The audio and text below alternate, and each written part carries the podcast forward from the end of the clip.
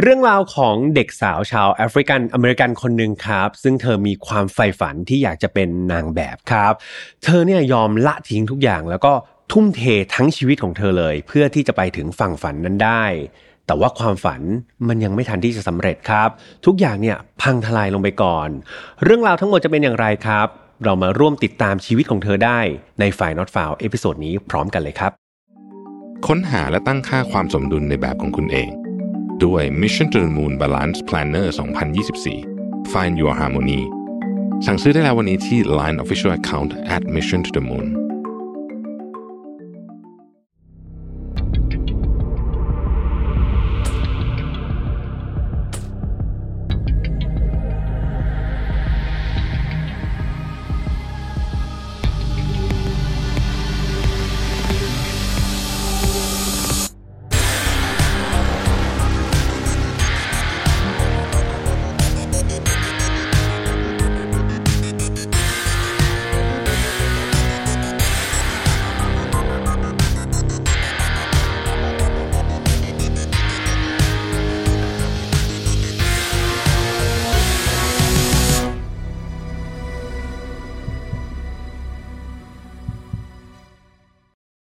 สวัสดีครับ ยินดีต้อนรับเข้าสู่ Final f a r Podcast วันนี้คุณอยู่กับผมแฮมทัชพลเช่นเคยนะครับสำหรับวันนี้ครับ ช่วงที่พี่แฮมอัดอยู่นี่ต้องบอกว่าสภาพอากาศนี่ รปรวนมากๆครับ หลายๆวันเนี่ยร้อนแบบร้อนชนิดที่ว่าเราคิดว่าเราอยู่ฤดูร้อนใช่ไหมครับ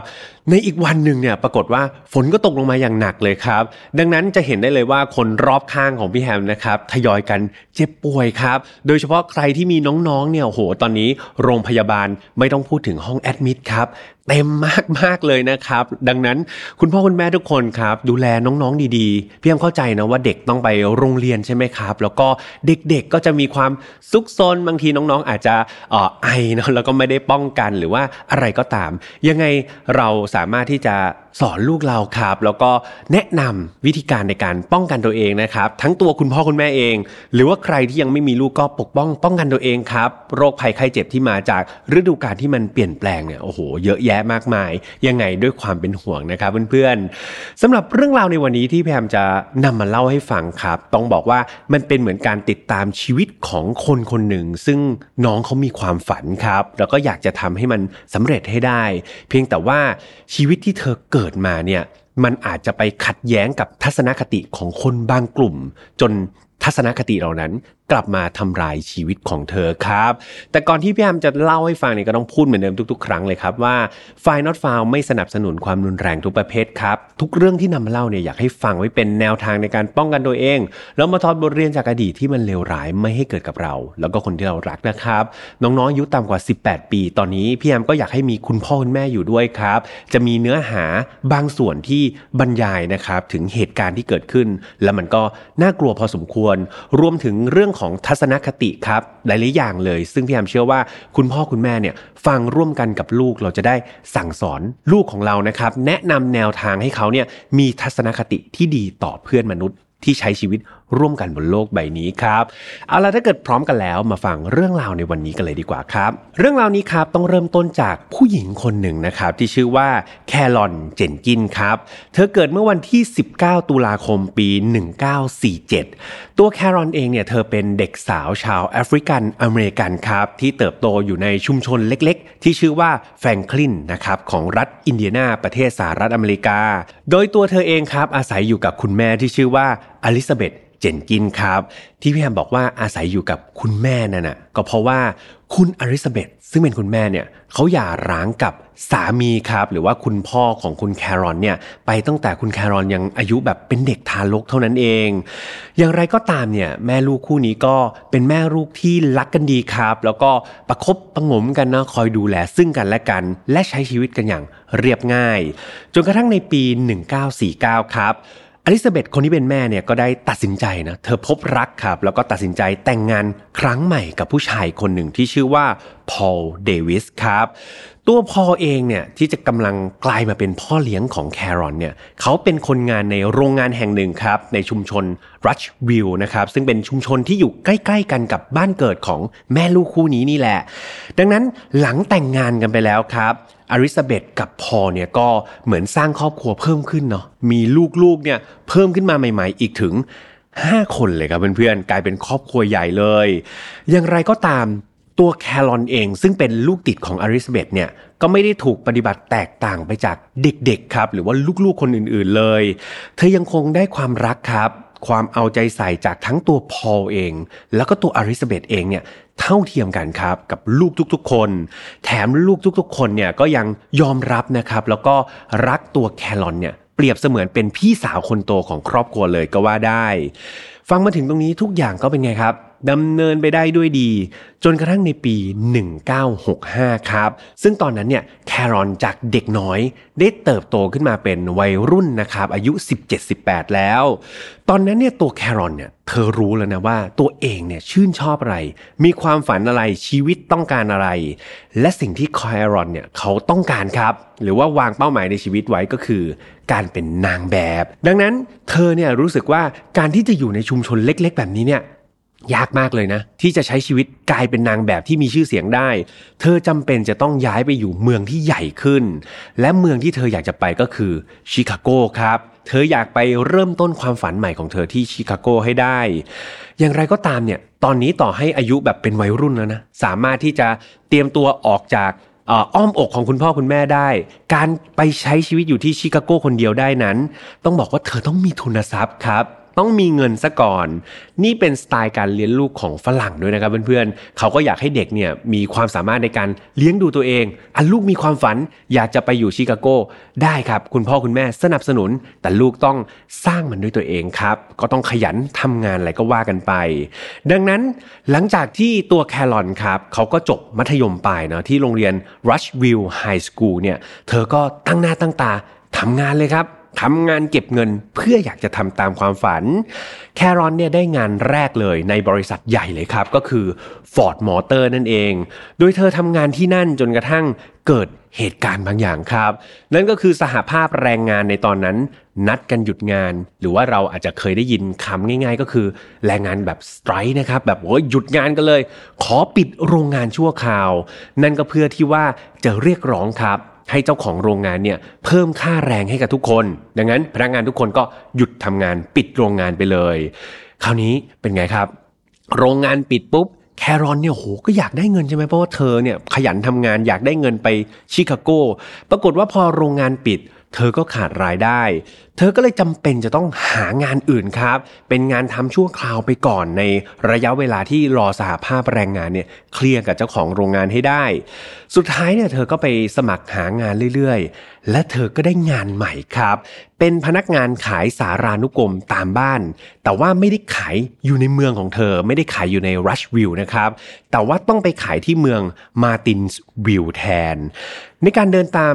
ความฝันของแครอลเนี่ยพี่แอมต้องบอกว่าพอลจำพอลได้ไหมพอลจริง ๆ แล้วนี่ก็คือเขาไม่ใช่พ่อแท้ๆนะแต่เขาคือพ่อเลี้ยงครับ แต่ต้องบอกว่าพอลเนี่ยคือผู้สนับสนุนหลักเลยนะแล้วก็คนที่คอย support แครอลเนี่ยทุกๆ อย่างเลยครับ เขาคอยให้กำลังใจเธอ ให้คำแนะนำเธออย่างงานแรกเนี่ยที่ไปทำงานอยู่ที่โรงงานฟอร์ดมอเตอร์เนี่ย ตัวพอเองก็เป็นคนแนะนำทุกอย่างเลยนะ ให้แครอนเนี่ยสามารถใช้ชีวิตและทำงานได้อย่างมีความสุขที่สุดครับ แทนที่เขาจะห้ามเนี่ยเขาไม่เคยห้ามลูกสาวคนนี้เลยเขารักแล้วก็สนับสนุนอย่างเต็มที่ จนกระทั่งมางานใหม่นี่แหละครับ งานที่แครอนต้องไปขายสารานุกรมตามบ้านที่เมืองมาตินส์วิลตอนนั้นเนี่ยพอพอรู้ว่าแครอนได้งานเนี้ยเขาไม่ค่อยเห็นด้วยครับ เรียกว่าอาจจะเป็นครั้งแรกเลยเนาะที่พอรู้สึกแบบตะขิดตะขวงใจแล้วก็ไม่ค่อยเห็นด้วยกับความคิดของลูกสาวคนนี้สักเท่าไหร่ เหตุผลคืออะไรรู้ไหมครับเพื่อนๆเหตุผลก็เพราะว่า เมืองมาตินส์วิลเนี่ย ที่แครอนจะต้องไปเดินขายสารานุกรมตามบ้านเนี่ยนับว่าเป็นเมืองที่อันตรายมากๆสำหรับคนผิวดำครับ หากจำกันได้เนี่ยแครอนเธอเป็นหญิงสาวอเมริกันแอฟริกันใช่ไหมดังนั้นการที่ไปเมืองมาตินส์วิลล์เนี่ยโหน่าเป็นห่วงครับ เป็นห่วงว่าตัวแครอนเนี่ยอาจจะเกิดอันตรายจากคนที่เป็นหัวรุนแรงที่เป็นพวกเหยียดเชื้อชาติ ที่อาศัยอยู่ในเมืองมาตินส์วิลนี้ก็เป็นไปได้ครับ และที่สำคัญเนี่ย เพื่อนๆรู้จักกลุ่ม KKK ไหมครับ หรือว่าคูคลักแคลนกลุ่มนี้ถือว่าเป็นกลุ่มที่มีชื่อเสียง และก็มีศูนย์ตั้งอยู่ในเมืองมาตินส์วิลนี้เลย ก็ว่าได้ครับสำหรับใครก็ตามที่ไม่รู้จักกลุ่มคูคลักแคลนเนี่ยเดี๋ยวพี่แฮมจะบรีฟนะหรือว่าเล่าย่อๆให้ฟังนิดนึงแล้วกันว่ากลุ่มคูคลักแคลนเนี่ยคือกลุ่มอะไร กลุ่มนี้ครับ มีชื่อย่อนะว่า KKK หลายๆคนอาจจะเคยได้ยินกลุ่ม KKK เนี่ยเรียกว่าเป็นกลุ่มที่เป็นคนที่รวมตัวกันของพวกคนเหยียดผิวครับ ที่มีชื่อเสียงแล้วก็อันตรายที่สุดในสหรัฐอเมริกาเลยก็ว่าได้ จุดเด่นของคนกลุ่มนี้เลยก็คือ เครื่องแต่งกายของพวกเขาครับ เขาจะสวมเสื้อคลุมสีขาวครับ แล้วก็มีหมวกปลายแหลมคล้ายๆ หมวกพวกพ่อมดนะ คลุมปกปิดทั้งใบหน้าเลยครับ เจาะรูให้เห็นแค่ดวงตา รวมถึงพิธีกรรมต่างๆ พวกเขาก็เรียกว่าสยดสยองครับ ก็มีการแบบเผาไม้กางเขนหรือว่ามีการแบบประหัตประหารคนที่มีสีผิวแตกต่างจากตัวเองนั่นเอง โดยคนในกลุ่ม KKK ครับต้องบอกว่ามีทุกเพศทุกวัยเนาะไม่ได้มีแค่ชายชะกัน มีหลากหลายวัยเลยครับ โดยคนในกลุ่มนี้ก็จะเป็นคนผิวขาว ซึ่งรังเกียจครับกลุ่มคนผิวดำชนิดที่ว่า อาศัยอยู่ในโลกเดียวกันเนี่ยยอมไม่ได้เด็ดขาดครับ ดังนั้นมันก็จะมีเรื่องราวที่เป็นโศกนาฏกรรมหลาย ๆ ครั้งเลยครับ ที่เกิดขึ้นบนโลกใบนี้ และผู้ที่กระทำเนี่ยก็คือคนที่อยู่ในกลุ่ม KKK นั่นเอง ดังนั้นครับกลับมาเรื่องของแครอนเนาะเพราะแครอนเนี่ยต้องไปยังพื้นที่ที่มันอันตรายแบบนี้ คนเป็นพ่อครับอย่างพอนี่แบบ เป็นห่วงมากๆเลย กลัวว่ามันจะมีอะไรไม่ดีเกิดขึ้นกับลูกสาวของเขา อย่างไรก็ตามตอนนั้นเนี่ยแครอนเธอตั้งใจมากๆกับเพื่อนๆเพี่เอ็มก็พอเข้าใจเนาะคือแครอนก็อยู่ในช่วงวัยรุ่นด้วยแล้วเธอมีความฝันและเธอตั้งใจมากๆ เธอยืนกรานครับว่า เธออยากจะบรรลุตามความฝันให้ได้ และเธอต้องการเงินครับ ดังนั้นเธอต้องทำงาน สุดท้ายเนี่ยหลังจากที่เจรตาต่อรองกันแล้ว พอก็แบบเตือนก็แล้วเนาะแต่แครอนยังคงยืนยันครับว่าเธอจะทำมันให้ได้ สุดท้ายพอก็ตามใจครับ เรียกว่าจำใจดีกว่า ยอมปล่อยให้แครอนเนี่ยเดินทางไปยังเมืองมาตินส์วิลเพื่อทำงานนี้ในที่สุด แครอนครับในวัย 21 ปี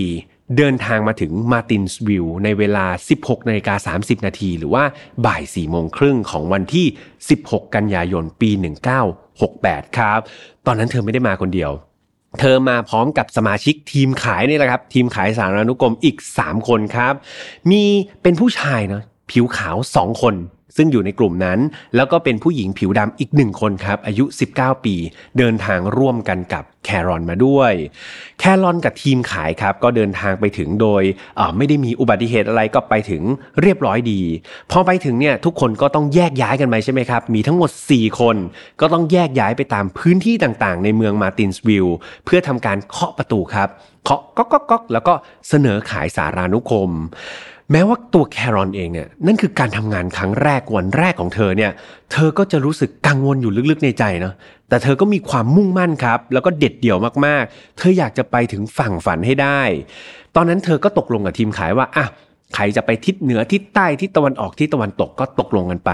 ปรากฏว่าตัวแครอนเนี่ยเธอได้รับผิดชอบครับในพื้นที่งานฝั่งตะวันออกของเมืองนะครับ ก็มุ่งหน้าไปทางตะวันออกของเมือง แล้วก็เคาะประตูขายไป ในวันนั้นแครอนเธอแต่งเสื้อผ้าที่แบบคิดว่าสวยที่สุดครับ นั่นก็คือเสื้อคอเต่าผ้าฝ้ายสีขาว กางเกงขนสัตว์สีเขียวมะกอกครับ เสื้อแจ็คเก็ตสีน้ำตาล แล้วก็ผ้าพันคอสีเหลืองที่มันดูดูสดใสมากๆ คือเธออยากทำ first impression ครับเพื่อนๆ สร้างความประทับใจแรกเห็นให้กับคนที่เปิดประตูมาเจอเธอใช่ไหมคืออย่างน้อยๆเนี่ย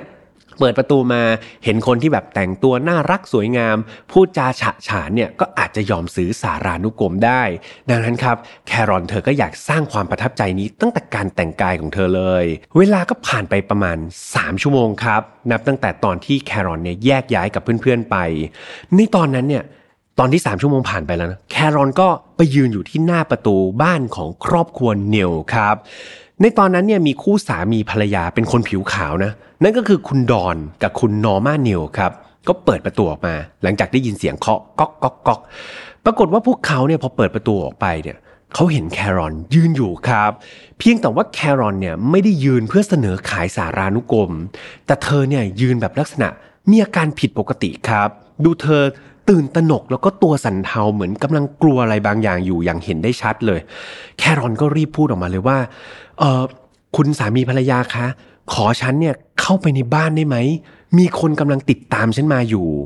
แครอนเนี่ยก็เล่าให้สามีภรรยาผิวขาวตระกูลครอบครัวนิวฟังเนาะว่าเธอเนี่ยสังเกตเห็นว่ามีชายผิวขาวสองคนครับกำลังขับรถเก๋งสีส้มคันหนึ่งเนี่ยพยายามสะกดรอยตามเธอ และไม่นานนักครับ ชายผิวขาวทั้งสองคนเนี่ย ก็ค่อยๆ ขับเข้ามาประชิดตัวแครอนเนาะแล้วก็ตะโกนเรียกเธอครับ แล้วก็พูดแบบเหยียดเชื้อชาติแบบด้วยคำหยาบคาย รวมถึงน้ำเสียงเนี่ยก็โกรธเกรี้ยวมากๆ เมื่อได้ฟังคำนั้น สามีภรรยานิวเนี่ยก็รู้สึก เห็นใจใช่ไหมรู้สึกสงสารแครอนครับ ก็รีบพาเข้ามาในบ้านทันที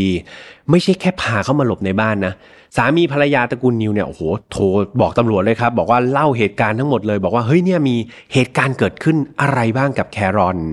ไม่นานนะครับ ได้มีสายตรวจ ตำรวจคนหนึ่งเนี่ยก็เดินทางมาที่บ้านของครอบครัวนิว เพื่อสอบถามข้อมูลต่างๆ ก่อนที่พอเขาได้ข้อมูลแล้วเขาก็ขับรถครับตะเวนไปดูรอบเมืองนะดูว่าเฮ้ยมันมีชายที่ดบดูน่าสงสัยไหมมีใครขับรถสีส้มหรือเปล่า ปรากฏว่าตำรวจเนี่ยก็ค้นหาไปประมาณ 10 นาทีครับก็ไม่เห็นว่าเฮ้ยมีใครน่าสงสัยเลย รถสีส้มก็ไม่เห็นมีสักคันตามที่แครอนบอกเลย หลังจากไม่พบอะไรที่แจ้งครับ เจ้าหน้าที่ตำรวจคนนั้นก็ เดินทางกลับมาเนาะที่บ้านของครอบครัวนิวอีกครั้งหนึ่งก่อนที่จะรายงานบอกว่าเฮ้ยก็ไม่เห็นมีอะไรผิดปกติเลยครับ ผมก็ดูทั่วๆแล้วไม่มีอะไรตามที่คุณแจ้งมาเลยนะพอว่าอย่างนี้เสร็จครับตำรวจสายตรวจคนนี้ก็จากไปนะครับ ก็ขับรถจากไปนอร์มานิวครับ คนที่เป็นตัวภรรยานะของครอบครัวนิวเองเนี่ยเขาก็จูงมือแครอนนะเดินออกจากบ้านไปครับ เดินไปหลายช่วงตึกเลย ไม่ใช่เดินไปไหนครับ เดินไปตามหาเพื่อน เพราะจำได้ใช่ไหมว่าแครอนไม่ได้มาคนเดียว เขามากับทีมขายของเขา ดังนั้นครับ คุณนอร์มาเนี่ยก็จูงมือ ตามแบบตามหาว่าเฮ้ยทีมขายคนอื่นๆ อยู่ไหมใครอยู่ตรงไหนหรือเปล่า คืออย่างน้อยๆเนี่ย คุณนอร์มารู้สึกว่าถ้าแครอนเนี่ยได้กลับไปอยู่กับกลุ่มเพื่อนๆเนี่ยอย่างน้อยก็น่าจะปลอดภัยมากยิ่งขึ้นใช่ไหมครับ แต่ปรากฏว่าเดินไปเท่าไหร่เนี่ยก็ไม่เจอเพื่อนคนอื่นสักทีครับ สุดท้ายก็ต้องเดินกลับมาบ้านอยู่ดี ทางครอบครัวนิวก็เลยเสนอแบบนี้บอกแครอน สถานการณ์ข้างนอกมันค่อนข้างอันตรายเนะแล้วตอนนี้ก็กลางคืนกลางคืนแล้วแบบมันดูดึกดื่นมากๆเลย แครอนนอนที่บ้านเลยไหมเนี่ยเขาเดี๋ยวเขาจัดเตรียมที่นอนจัดเตรียมห้องนอนไว้ให้ แครอนก็ปฏิเสธครับ เธอก็บอกว่า เออ ไม่เป็นไรค่ะแบบแค่นี้ก็เกรงใจมากแล้ว ให้มาหลบอยู่ในบ้านเนาะแถมโทรแจ้งตำรวจให้จะให้มานอนค้างอีก เธอก็รู้สึกว่าเกรงใจมากๆ บวกกับเวลาเนี่ยมันก็ผ่านไปสักพักหนึ่งแล้ว แครอนก็เชื่อว่าเฮ้ยเธอน่าจะปลอดภัยแล้วแหละ ไอ้ผู้ชายผิวขาวสองคนนั้นที่ขับรถสีส้มมันน่าจะไปไกลมากแล้ว ดังนั้นครับ หลังจากที่เธอก็คุยกับครอบครัวนิวเนาะครอบครัวนิวก็ขยันขยอบอกเอ้ยนอนได้นะไม่เป็นไรก็ไม่เป็นไรครับ แครอนก็บอกว่าไม่เป็นไร เธอเกรงใจมากๆ ครอบครัวนิวก็เลยบอกอะงั้นสุดท้ายละเขาขับรถไหมเดี๋ยวเขาขับรถพาแครอนเนี่ยไปส่งไปตระเวนหาในเมืองเลยนะ เพื่อตามหากลุ่มเพื่อน แล้วเดี๋ยวเจอกลุ่มเพื่อนเมื่อไหร่เนี่ยเดี๋ยวเขาจะ drop ครับจะส่งแครอนเนี่ยไปรวมกับกลุ่มเพื่อนจะได้ปลอดภัย แต่พี่ยามเข้าใจนะครับว่าแครอนเธอน่าจะเป็นเด็กสาวที่มีจิตใจดีครับ เธอก็เกรงใจมากๆเลย เธอรู้สึกว่าเธอได้รับความช่วยเหลือมากเพียงพอแล้วครับ เธอก็ปฏิเสธ การช่วยเหลือไม่อยากให้ครอบครัวนิวลำบากอีกครับ สุดท้ายเธอก็ปฏิเสธพวกเขาไปครับ บอกว่าไม่เป็นไรเธอได้รับการช่วยเหลือมากเพียงพอแล้ว แครอนกล่าวขอบคุณนะครับครอบครัวนิวเนาะแล้วก็เดินออกจากบ้านของครอบครัวนิวไปในเวลาสองทุ่มครึ่งครับ เพื่อมุ่งหน้าไปยังจุดนัดพบ ที่เธอนัดกับเพื่อนร่วมงานทีมขายคนอื่นๆเนาะเพราะว่าเดี๋ยวไปเจอที่จุดนัดพบเสร็จเนี่ยเดี๋ยวก็จะมีรถรับพวกเธอทุกคนเนี่ยกลับไปเมืองรัชวิลล์ครับซึ่งเป็นบ้านเกิดของเธอแทน แต่นั่นดูเหมือนจะเป็นการตัดสินใจที่ผิดพลาดที่สุดในชีวิตของแครอน เพราะในเวลาราวๆครึ่งชั่วโมงเองครับเพื่อนๆ หลังจากนั้น ได้มีคนพบร่างที่ไร้วิญญาณของแครอน นอนอยู่บนทางเท้าครับ ซึ่ง ห่างออกไปเพียง 10 ช่วงตึกจากครอบครัวนิวเท่านั้นเอง ผู้พบเห็นครับเป็นเด็กชายวัยรุ่นคนหนึ่งครับ ซึ่งเขาเห็นว่าเฮ้ยมีเออเหมือนผู้หญิงคนหนึ่งเนาะเป็นผู้หญิงผิวดำเนี่ย นอนแน่นิ่งอยู่ แล้วก็คิดว่าไม่น่าจะมีชีวิตอยู่แล้ว เขาก็เลยตกใจมากๆครับ เด็กวัยรุ่นคนนี้ตกใจมากๆ ก็วิ่งไปแจ้งเจ้าหน้าที่ตำรวจด้วยความตื่นตระหนก เจ้าหน้าที่ก็มาถึงที่เกิดเหตุ แล้วก็พวกเขาก็ได้รีบพาแครอนเนี่ยไปส่งโรงพยาบาลมอร์แกนคันทรีครับอย่างเร่งด่วน แต่ทุกอย่างมันก็ไม่ทันการแล้วครับ หลังจากนั้นมีการส่งร่างของแครอนเนี่ยไปตรวจสอบ ในโรงพยาบาลนะครับที่เธอสุกส่งไป แล้วก็พบว่าเธอมีร่องรอยบาดแผลถูกแทงที่บริเวณหัวใจครับ จากการตรวจสอบนี้ทำให้คดีนี้กลายเป็นคดีฆาตกรรมทันที เจ้าหน้าที่ตำรวจครับได้กลับไปยังสถานที่ที่เกิดเหตุ เพื่อไปเก็บเบาะแสต่างๆ ไปเก็บหลักฐานต่างๆ เพิ่มเติมแต่ต้องบอกว่ามันโชคร้ายมาก ๆ ครับเพื่อนๆ เพราะว่าในวันนั้นเนี่ยในคืนวันนั้นปรากฏว่ามันมีฝนตกอย่างหนัก นั่นทำให้เจ้าหน้าที่เนี่ยก็บอกว่า สายฝนครับมันได้ชะล้างหลักฐานต่างๆ เนี่ยไปจนเกือบหมดเลยครับ เขาแทบจะเก็บอะไรไม่ได้เลย เจ้าหน้าที่ไม่พบทั้งอาวุธสังหารครับ แล้วก็ไม่สามารถที่จะจับกลุ่มผู้ต้องสงสัยได้เลย แม้แต่คนเดียว ความล้มเหลวในแง่มุมของการรักษาความปลอดภัยนะเพื่อนๆรวมถึงคดีที่มันไม่มีความคืบหน้าเลยเนี่ย มันทำให้คนในเมืองเนี่ย รู้สึกโกรธแค้นมากๆครับ มันไปจุดประกายความเดือดดาลนะของผู้คนประชาชนในประเทศสหรัฐเป็นอย่างมาก เราประชาชนเนี่ยเขามองเลยนะว่า คดีเนี้ยมันเกิดจากการไม่เอาใจใส่ของเจ้าหน้าที่ตำรวจครับ ที่เกี่ยวข้องเนาะว่าเออเนี่ยมันเกิดจากการที่ไปเหยียดเชื้อชาติหรือเปล่า ตำรวจเองเนี่ยก็เป็นคนผิวขาว เพราะว่าเหยื่อเป็นคนผิวดำไง ก็เลยไม่ยอมแบบ โอเปเรตหรือว่าทำงานนี้ต่อให้มันสำเร็จครับ ถูกเพิกเฉย แถมคดีนี้เกิดขึ้นในเมืองมาตินส์วิลล์เนี่ยทุกคนก็รู้ๆกันอยู่ครับ ว่าเมืองเนี่ยมีการเหยียดเชื้อชาติรุนแรงขนาดไหน ได้มีสื่อท้องถิ่นแล้วก็สื่อระดับประเทศครับ เข้ามาทำข่าวนี้กันอย่างกว้างขวาง แต่กลับกันเนี่ยเจ้าหน้าที่ตำรวจกลับไม่มีความคืบหน้าเลยครับ ความคืบหน้าในที่นี้คือ แม้แต่ผู้ต้องสงสัยสักหนึ่งคนนะเพื่อนๆไม่มีเลยครับ ไม่มีแม้แต่ผู้ต้องสงสัยเลยด้วยซ้ำทางคุณพอล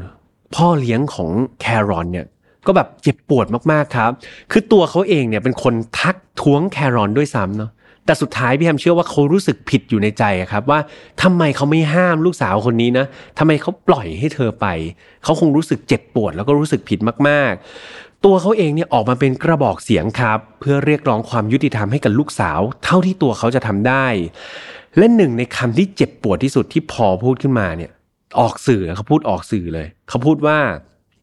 ผมรู้สึกว่าเพียงเพราะแครอนเนี่ย เป็นคนผิวดำเท่านั้นเอง นั่นทำให้ไม่มีใครทำอะไรเพื่อเธอเลยนะครับ นี่คือคำสัมภาษณ์จากใจของพอผู้เป็นพ่อ เวลามันผ่านไปเรื่อยๆครับ จนคดีนี้มันไม่มีความคืบหน้าเพื่อนๆ มันไม่มีผู้ต้องสงสัยกลายเป็นโคเคสครับ เป็นคดีที่ถูกแช่แข็งแบบนั้นกว่า 30 ปีครับ เวลาผ่านไปจนกระทั่งปี 2000 นะเพื่อนๆ 30 ปีผ่านมาแล้ว คดีของแครอนก็ไม่ได้รับความยุติธรรมเลย พ่อเดวิสพ่อเลี้ยงของแครอนเนี่ยก็กลายมาเป็นชายวัย 74 ปีแล้วครับตอนนั้น แต่ว่าความโกรธแค้นในใจเขา ความเสียใจความหงุดหงิดเจ้าหน้าที่ตำรวจในใจเขาเนี่ย มันยังคุกกุ่นอยู่ตลอดเวลาครับ ในตอนนั้นเองเนี่ยพอตัดสินใจนะเเอาเงินเก็บทั้งหมดกับเพื่อนๆ เงินที่เขาเก็บเพื่อการเกษียณเพื่อที่จะใช้ชีวิตไปจนแก่ตายของเขาเนี่ยเขาบอกเขาไม่ใช้ละเขาเอาเงินเก็บทั้งหมดของเขาเนี่ยไปจ้างนักสืบเอกชนด้วยตัวเองเลยครับ เพื่อตามหาฆาตกรที่พรากชีวิตลูกสาวของเขาให้ได้ พอได้ออกมาพูดกับสื่อในภายหลังว่า เขาเนี่ยไม่สามารถนิ่งเฉยกับการสูญเสียลูกสาวคนนี้ไปได้ ตราบใดที่พระเจ้าเนี่ยยังคงประทานลมหายใจให้กับผม แม้ผมจะมีเงินเพียงแค่หนึ่งดอลลาร์ แค่ดอลลาร์เดียวในกระเป๋า ผมก็จะใช้มันเพื่อลูกสาวของผม ผมเต็มใจที่จะไม่ยอมแพ้ เธอคือลูกสาวคนโตของผม ผมอยากให้เธอพักผ่อนอย่างสงบ นี่คือคำพูดที่เจ็บปวดมากๆครับ ของคุณพอที่ให้สัมภาษณ์กับสื่อ และแสดงถึงการไม่ยอมแพ้เพื่อทวงความยุติธรรมให้กับลูกสาวคนนี้ให้ได้ การกลับมาเอาจริงเอาจังของพอครับ มันสร้าง แรงกับเพื่อมในสังคมด้วยเพื่อนๆ มันไปกระตุ้นทีมที่เขาดูแลพวกโคเคสต่างๆ ของสำนักงานตำรวจอินเดียนาเนี่ยให้พลิกคดีนี้กลับมาทำงานอย่างจริงจังอีกครั้ง พวกเขาได้เปิดคดีครับของแครอนขึ้นมาสอบสวนใหม่ทั้งหมด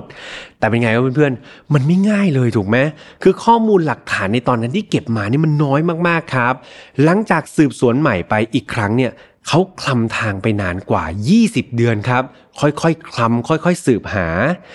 ในที่สุด ความพยายามมันไม่ทำร้ายใครครับเพื่อนๆ ความก้าวหน้าครั้งใหญ่เนี่ยเกิดขึ้นในปี 2002 ตอนนั้นครับได้มีตำรวจจากมาตินส์วิลคนหนึ่งได้รับจดหมายนิรนามฉบับหนึ่งครับ ซึ่งระบุข้อความในจดหมายว่าฆาตกรที่สังหารแครอนมีชื่อว่าแคนเนตริชมอนด์ครับ นอกจากนี้ในตัวจดหมายเนี่ยยังระบุว่าเชอรี่แมคควีนลูกสาวของแคนเนตคนที่เป็นฆาตกรเนี่ย ตอนนั้นเนี่ยตอนที่เกิดเหตุเนี่ยเธอมีอายุเพียงแค่ 7 ปี 7 ขวบเท่านั้นเอง เธอสามารถเป็นพยานปากเอกให้กับคดีนี้ได้ เพราะเธอเห็นทุกสิ่งทุกอย่างชัดอย่างเต็มตาเลยตำรวจเนี่ยพอได้ข้อมูลแบบนี้มา เพื่อนๆคิดว่าตำรวจจะไปหาใครก่อนครับ ลองคิดดูลองเดาดู ไม่รู้ว่าเดาถูกเดาผิดนะครับตำรวจเลือกที่จะไม่ไปหาฆาตกรครับ แต่คนแรกที่เขาไปหาเนี่ยคือเชอรี่ เชอรี่ที่ถูกระบุว่าเป็นพยานปากเอกที่ตอนนั้นอายุ 7 ขวบเนี่ยเขาไปตามหาเชอรี่ก่อนครับ ตำรวจเนี่ยก็ไปตามหาตัวเชอรี่ ซึ่งตอนนี้ปัจจุบันเชอรี่ไม่ใช่เด็ก 7 ขวบแล้ว แต่กลายเป็นหญิงอายุ 40 ปีแล้วนะครับ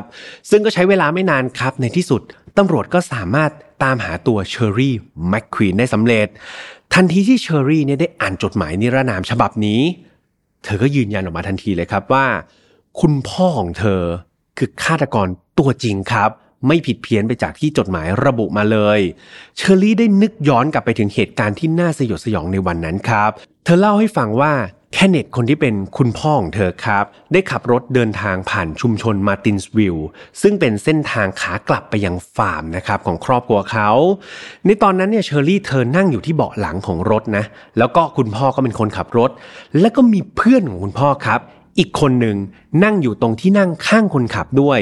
แต่ว่าตอนนั้นเนี่ยเชอรี่เธอเด็กมากๆครับ แล้วเธอก็ไม่รู้จักด้วยนะว่า ผู้ชายที่นั่งอยู่ข้างๆคุณพ่อเนี่ย คนนั้นคือใคร ในคืนนั้นครับ ในขณะที่ขับรถอยู่เนี่ย แคนเนตก็สังเกตเห็นว่า เฮ้ย มันมีผู้หญิงผิวดำคนหนึ่งกำลังเดินอยู่ตามท้องถนน ตัวแคนเนตเนี่ยเป็นผู้ชายที่เกลียดคนผิวดำชนิดแบบ ไม่เผาผีครับเพื่อนๆ คือเห็นไม่ได้เลยนะเกลียดมากๆ เพราะเขาเห็นแครอนนะแครอนก็คือผู้หญิงผิวดำคนนั้นเดินอยู่เนี่ยก็เป็นไงโห แคนเนตอดใจไม่ไหวครับ เขาค่อยๆชะลอรถเข้าไปใกล้ๆ แล้วก็เปิดกระจก แล้วก็บ้วนน้ำลายใส่เลยครับ ทุยบ้วนน้ำลายถมน้ำลายใส่แครอนทันที แครอนเห็นก็ตกใจเลยว่าโอ้อยู่ๆมีคนมาบ้วนน้ำลายใส่ เธอก็รีบเดินหนีครับ เดินเร่งหนีไปด้วยความกลัว แต่เคนเนตกับเพื่อนเป็นไง เห็นแครอนกลัวก็รู้สึกโอ้โหสะใจครับรู้สึกโอ้โหหัวเราะสนุกสนานคิกคักครับ และด้วยความคึกขนองนะรู้สึกว่าเหยื่อเนี่ยกำลังกลัวอยู่ คึกขนองก็ขับรถตามเลยครับก็ขับรถตามไปเรื่อยๆ จนกระทั่งอยู่ในระยะที่มันประชิดมากๆ พวกเขาก็จอดรถครับ แล้วก็เปิดประตูรถลงไป พร้อมรอยยิ้มที่มันน่าสยดสยองมากๆ ตัวแคเนตเองเนี่ยไม่ได้ลงรถไปมือเปล่าครับ แต่สิ่งที่เขาถือติดตัวไปด้วยก็คือ ไขควงนะเพื่อนๆ ในตอนนั้นเนี่ยแครอนเนาะผู้หญิงที่เป็นเหยื่อเนี่ยเธอรู้แล้วแหละว่าเธอแบบกำลังตกอยู่ในสถานการณ์ที่มันอันตรายมากๆเนี่ย ตอนนั้นเธอตัวแข็งทื่อเลยครับ เธอช็อก เกิดมาเนี่ยสิบเจ็ดสิบแปดปี ตอนนั้นแครอนไม่เคยตกอยู่ในสถานการณ์แบบนี้ ตอนนั้นเธอทำอะไรไม่ถูก จะมารู้ตัวอีกทีหนึ่งเนี่ย ก็เมื่อชายสองคนที่เป็นคนผิวขาวเนี่ยวิ่งเข้ามาหาเธอแล้ว ตอนนั้นเธอวิ่งสุดขีดเหมือนกัน เพื่อที่จะพยายามเอาชีวิตรอด แต่เธอหนีไม่ทันครับ สุดท้ายแคนเนตกับเพื่อนผู้ชายคนนั้นที่เป็นคนผิวขาวเนี่ยก็ไล่ตามเธอทัน ตัวเพื่อนของแคนเนตครับ รวบตัวนะแครอนแล้วก็จับแขนของแครอนเนี่ยไขว้หลังเอาไว้แล้วก็ล็อกแขนเธอจากด้านหลัง ตัวแคนเนตก็เดินมาแล้วครับ เดินมาสแยะยิ้ม ประจันหน้ากับแครอน ไม่รอช้าครับ แคนเนตใช้ไขควงอันนั้น เสียบเข้าไปที่บริเวณหน้าอกของแครอนจนมิดด้ามทันที แคลอนซุดตัวลงไปที่พื้นทันทีครับ เธอดิ้นทุรนทุรายด้วยความเจ็บปวด ในขณะที่แคนเนตเนี่ยก็กระชากไขควงกลับมานะแล้วก็เดินกลับไปยังรถกับเพื่อนๆคนนั้น พร้อมกับหัวเราะอย่างสนุกสนานครับ พวกเขาปล่อยให้แครอนเนี่ยนอนดิ้นทุรนทุรายตายอย่างทรมานท่ามกลาง ฝนที่ตกลงมาแล้วก็ความเหน็บหนาว ตัวเชอรี่เองครับ เด็กเจ็ดขวบที่เป็นลูกของแคนเนตเนี่ยเห็นทุกอย่างเต็มสองตาเลยนะ เธออยู่ที่เบาะหลังครับ เธอปีนขึ้นมาดูแล้วก็เห็นทุกอย่าง ทันทีที่แคนเนตเนี่ย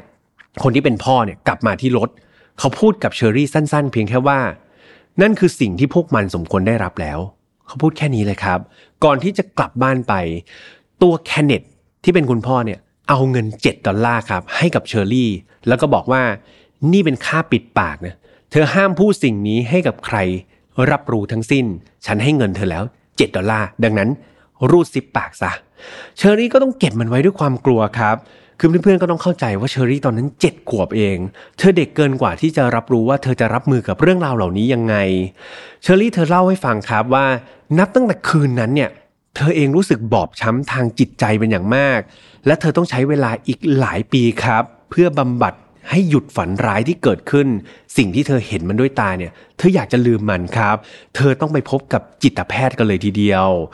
ทั้งหมดทั้งมวลนี้ครับจากปากคำของเชอรี่เนี่ยเจ้าหน้าที่ตำรวจก็เชื่อได้เลยว่านี่ไม่ใช่คำโกหกนะครับ เพราะว่าเชอรี่เนี่ยสามารถระบุเสื้อผ้าครับของแครอนในวันที่เกิดเหตุฆาตกรรมนั้นได้อย่างชัดเจน ซึ่งรายละเอียดต่างๆ บนเสื้อผ้าเนี่ย ที่แครอนสวมใส่ในวันนั้นต้องบอกว่ามันเป็นสิ่งที่ตำรวจไม่ได้เปิดเผยต่อสาธารณชนครับ ดังนั้นเชอรี่เล่าได้ถูกต้องเนี่ยแสดงว่าเธอรู้จริงและเห็นจริง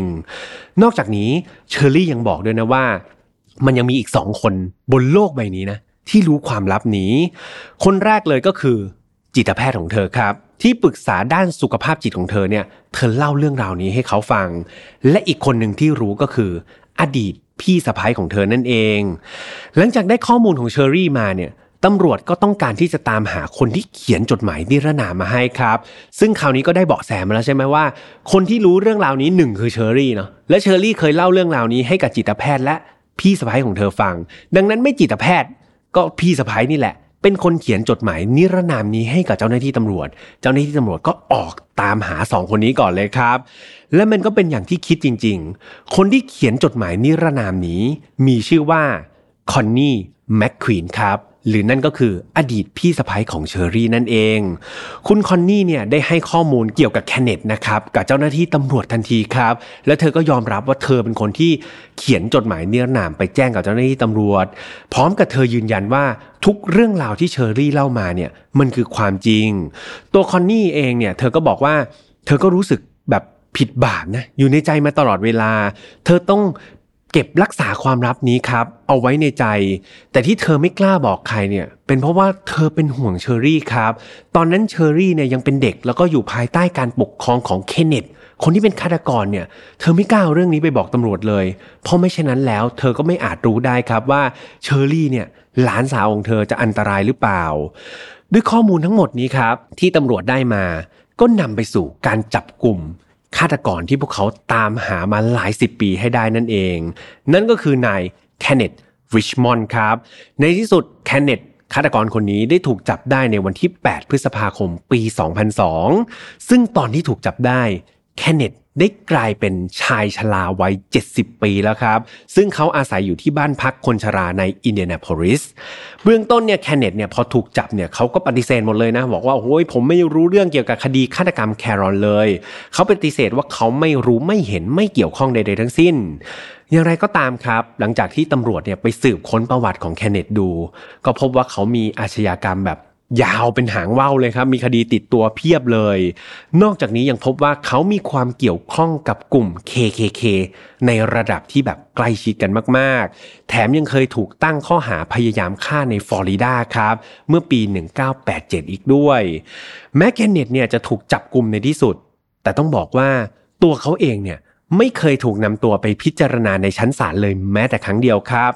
เหตุผลก็เพราะว่าตัวแคนเนตเองเนี่ย ถูกวิเคราะห์ว่าเขามีอาการวิกลจริตครับเพื่อนๆ ดังนั้นคนที่แบบมีส่วนเกี่ยวข้องกับคดีเนี่ยมีอาการทางจิตอยู่เนี่ยตามกระบวนการจะยังไม่สามารถที่จะเอาไปว่าความในชั้นศาลได้ครับ จะต้องนำไปบำบัดหรือว่ารักษาให้เรียบร้อยก่อน ถึงจะนำกลับไปให้การในชั้นศาลได้ แต่ก็ดูเหมือนชีวิตของเขาเนี่ย จะไม่ยืนยาวเพียงพอให้เขากลับไปให้การในชั้นศาลครับ เพราะในวันที่ 31 สิงหาคมปี 2002 หรือว่าเพียง 4 เดือนเท่านั้นเอง หลังจากที่แคนเนตถูกจับกลุ่มครับแคนเนตริชมอนด์คนนี้ได้เสียชีวิตลงด้วยโรคมะเร็งที่กระเพาะปัสสาวะนะครับ นั่นทำให้คดีนี้ถูกปิดตัวลงนะเพื่อนๆ เพราะว่าตัวฆาตกรเนี่ยดันเสียชีวิตไปก่อน สำหรับครอบครัวของแครอนแล้วครับ การที่จับกลุ่มแคเนตได้เนี่ยก็ทำให้พวกเขาเนี่ยรู้สึกสบายใจหรือรู้สึกพอใจขึ้นได้ระดับหนึ่งครับ แต่มันก็ยังไปเหมือนไม่สุดทางใช่ไหมเพื่อนๆ เพราะเหตุการณ์ในวันนั้นถ้าเพื่อนๆจำได้ ไม่ได้มีแค่ตัวแคเนตเป็นคนร้ายแค่คนเดียวครับ มันยังมีอาชญากรอีกหนึ่งคนเนาะชายปริศนาที่นั่งข้างๆแคเนตเขาเป็นใครครับ ล่าสุดในปี 2019 เนี่ยทาง FBI ได้เปิดคดีแครอนขึ้นมาอีกครั้งหนึ่ง เพื่อตามลากฆาตกรอีกคนหนึ่งครับ ชายปริศนาที่นั่งข้างๆแคเนตและคดีนี้จนถึงปัจจุบันนี้ครับเพื่อนๆต้องบอกว่ามันยังคงเปิดอยู่นะครับ แล้วเจ้าหน้าที่ตำรวจเนี่ยทุกคนก็พยายามที่จะตามหาชายปริศนาคนนั้นให้ได้ครับ ซึ่งก็ยังจับกุมไม่ได้แล้วพี่แฮมก็หวังว่าจะ ยังคงจับกลุ่มได้ในสักวันหนึ่งนะครับ ถ้าเกิดมีความคืบหน้าอะไรเนี่ยเดี๋ยวพี่แฮมก็จะนำมาอัปเดตในกลุ่มฝ่าย not f o u n family ให้เพื่อนๆฟัง คดียังไม่จบนะครับเพื่อนๆอย่าเพิ่งปิดไปนะ ปิดท้ายกันอีกครับหนึ่งในคนที่ได้รับผลกระทบจากคดีนี้ไม่น้อยเลยเนี่ย คือคนดีๆครับ คนดีๆในคดีนี้คือใครรู้ไหมก็คือดอนกับนอร์มานิว สามีภรรยาครอบครัวนิวที่ช่วยเหลือแครอนไว้ได้ในวันนั้นจำได้ไหมครับ ที่เขาอุตส่าห์ให้แครอนเนี่ยเข้ามาหลบในบ้านแล้วก็โทรแจ้งเจ้าหน้าที่ตำรวจ ปรากฏว่าหลังจากที่ข่าวครับตอนนี้แครอนเสียชีวิตเนี่ยแล้วข่าวมันกระจายออกไปเนี่ยปรากฏว่าทั้งคู่ถูกกลุ่มที่แบบเป็นกลุ่มแบบเหยียดเพศหรือกลุ่มที่เกลียดคนผิวดำแบบโหรุนแรงเนี่ย คอยมาคุกคามอยู่ตลอดเวลาครับ โทรมาคุมขู่ครอบครัวนิวนะประมาณว่าเฮ้ยแกเป็นคนผิวขาวซะเปล่าทำไมไม่ช่วยคนผิวดำว่าอะไรประมาณเนี้ยก็ถูกข่มขู่อยู่ตลอดเวลา แต่ครอบครัวนิวนี่ไม่ได้กลัวเลยครับ กลับกันเขาอยากให้เหตุการณ์เนี้ยยิ่งดังเข้าไปใหญ่เลยนะเขาอยากให้เหตุการณ์นี้กลายเป็นอุทาหรณ์ครับ ให้คนเนี่ยตระหนักรู้ถึงความเท่าเทียมกันของมนุษย์ครับ สามีภรรยานิวเนี่ยเสนอ ผู้ว่าการมณฑลในตอนนั้นเลยนะ บอกว่าเขาเนี่ยอยากสร้างอนุสาวรีย์ในเมืองมาตินส์วิลเลยนะ เพื่อรำลึกถึงแครอนครับ อยากให้คนมาเห็นอนุสาวรีย์นี้แล้วก็อย่างน้อยก็สะกิดใจนิดนึงว่า เฮ้ยมันเคยมีการสูญเสีย เด็กผู้หญิงที่เขามีความฝันคนนึงไปแล้วนะ จากเพียงเพราะว่าคุณไม่ชอบเชื้อชาติ คุณไม่ชอบสีผิวของเขา เท่านั้นเองมันยุติธรรมจริงๆหรอ ครอบครัวนิวครับ ก็แบบ เสนอผู้ว่าการมณฑลไป แต่ปรากฏว่าสุดท้ายแผนการนี้มันก็ถูกปฏิเสธไปครับ อนุสาวรีย์นี้ก็ไม่ถูกสร้างขึ้นมา เวลาผ่านไปจนกระทั่งในวันที่ 1 พฤศจิกาปี 2017 ครับ หลังจากที่ตอนนั้นจับตัวแคนเนตได้แล้วนะฆาตกรตัวจริงได้แล้ว สวนสาธารณะชุมชนในแห่งหนึ่งครับ ในเมืองรัชวิลล์รัฐอินเดียนาเนี่ยเขาได้เปลี่ยนชื่อสวนสาธารณะครับ จากชื่อเดิมเป็นชื่ออะไรก็ไม่รู้นะครับ แต่ว่าเปลี่ยนชื่อใหม่ครับ เป็นชื่อว่า Carol Jenkins Davis Park ครับ นั่นก็เพื่อเป็นการเอาชื่อของแครอนนะมาอุทิศครับมาเป็นอนุสรณ์ระลึกถึงเหตุการณ์ที่มันเกิดขึ้น เหตุการณ์เลวร้ายที่มันเกิดขึ้น ความเกลียดชังที่มีในอดีตครับ เพื่อไม่อยากให้เกิดขึ้นกับใครอีกแหละครับเพื่อนๆ และคดีนี้ก็ปิดตัวลงไปอย่างน่าเศร้ามากๆครับ เพียมเชื่อว่าในปัจจุบันครับ เรื่องของความแตกต่างเนี่ยก็มีการรณรงค์นะแล้วก็มีการพยายามปลูกฝังไมเซตต่างๆ ให้คนเราเนี่ยยอมรับในความแตกต่างกันมากยิ่งขึ้นครับ มันไม่ใช่แค่สีผิวที่แตกต่างกันแล้วไม่ใช่ว่าผิวขาวผิวเหลืองหรือว่าผิวดำเนาะแต่ความแตกต่างในด้านอื่นๆครับ เราต้องรู้จักที่จะยอมรับนะครับในความแตกต่างเหล่านั้น แต่ละคนมีชีวิตเป็นของตัวเองครับเพื่อนๆ หลายๆคนมีความชอบมีความรักมีความฝันในแบบของตัวเอง ดังนั้นสิ่งเหล่านี้ครับมันสร้างความแตกต่างให้กับมนุษย์แต่ละคน ให้มีความเป็นยูนิคครับให้มีความเป็นตัวเรา เพียงแต่ว่าถ้าตัวเราเองเนี่ยแตกต่างจากคนอื่น มันไม่ใช่ว่าคนอื่นผิด หรือว่าเราผิดนะ มันเป็นเพียงแค่ความแตกต่างกันเอง มันไม่ใช่แค่ฟิสิกอลครับหรือว่าภายนอกเท่านั้นด้วยเพื่อนๆแม้แต่ความคิดครับ ความคิดภายในเนี่ย ที่มันแตกต่างกันไป ไม่ว่าจะเป็นเรื่องของเศรษฐกิจ หรือว่าเรื่องของการเมืองใช่ไหมครับตอนนี้การเมืองเข้มข้นมากๆ ความแตกต่างทางด้านการเมืองหรือความคิดต่างๆเนี่ยมันก็ควรที่จะถูกนำมายอมรับกันครับ ยอมรับในความแตกต่างต่างๆ แล้วก็ใช้ใจที่มันยุติธรรมหน่อยนะเพื่อนๆเพื่อดูว่าอะไรคือสิ่งที่ถูกอะไรคือสิ่งที่ผิดอะไรก่อให้เกิดประโยชน์ อะไรก่อให้เกิดโทษครับพี่แอมอยากให้ทุกคนเนี่ยเรียกว่า เปิดใจครับแล้วก็รับฟังความคิดเห็นที่มันแตกต่างให้มากยิ่งขึ้นครับเพื่อให้สังคมเนี่ยมันเกิดความรักมากกว่าความเกลียดชังเนาะพี่แอมก็เชื่อว่าน่าจะทำให้ทุกคนเนี่ยมีความสุขในการใช้ชีวิตมากยิ่งขึ้นยังไงฝากกันไว้ด้วยนะครับสำหรับไฟนอตฟาวครับเราออกอากาศทางช่อง Mission to Pluto เหมือนเดิมทุกวันอังคารนะครับไม่ว่าจะเป็น YouTube Spotify SoundCloud Podbean Apple Podcast ครับใครที่อยากฟังเป็นพอดแคสต์ยาวๆเนี่ยก็เปิดได้ใน Apple Podcast หรือไม่ก็ Spotify เนาะใครอยากพูดคุยถึงประเด็นต่างๆครับที่เกิดขึ้นในคดีนี้ หรือว่าเป็นเรื่องราวอื่นๆที่น่าสนใจ ไปแชร์กันได้ ไปเจอกันได้ใน f i n a l f i l e Family ครับพี่แฮมก็สิงอยู่ในนั้นแหละครับไปเจอพี่แฮมตัวเป็นๆในนั้นได้เช่นเดียวกันสำหรับเพื่อนๆครับยังไงก็ดูแลสุขภาพกันด้วยนะครับอย่างที่พี่แฮมเกินไปว่าสภาพอากาศมันเปลี่ยนแปลงกันบ่อยๆ ยังไงเจอกันใหม่วันอังคารหน้า ดูแลตัวเองดีๆนะครับวันนี้พี่แฮมลาไปพักก่อน สวัสดีครับ Mission to Pluto Podcast let's get out of your orbit พบกับเรื่องราวที่คุณอาจจะหาไม่เจอ แต่เราเจอใน f i n a l f i l e Podcast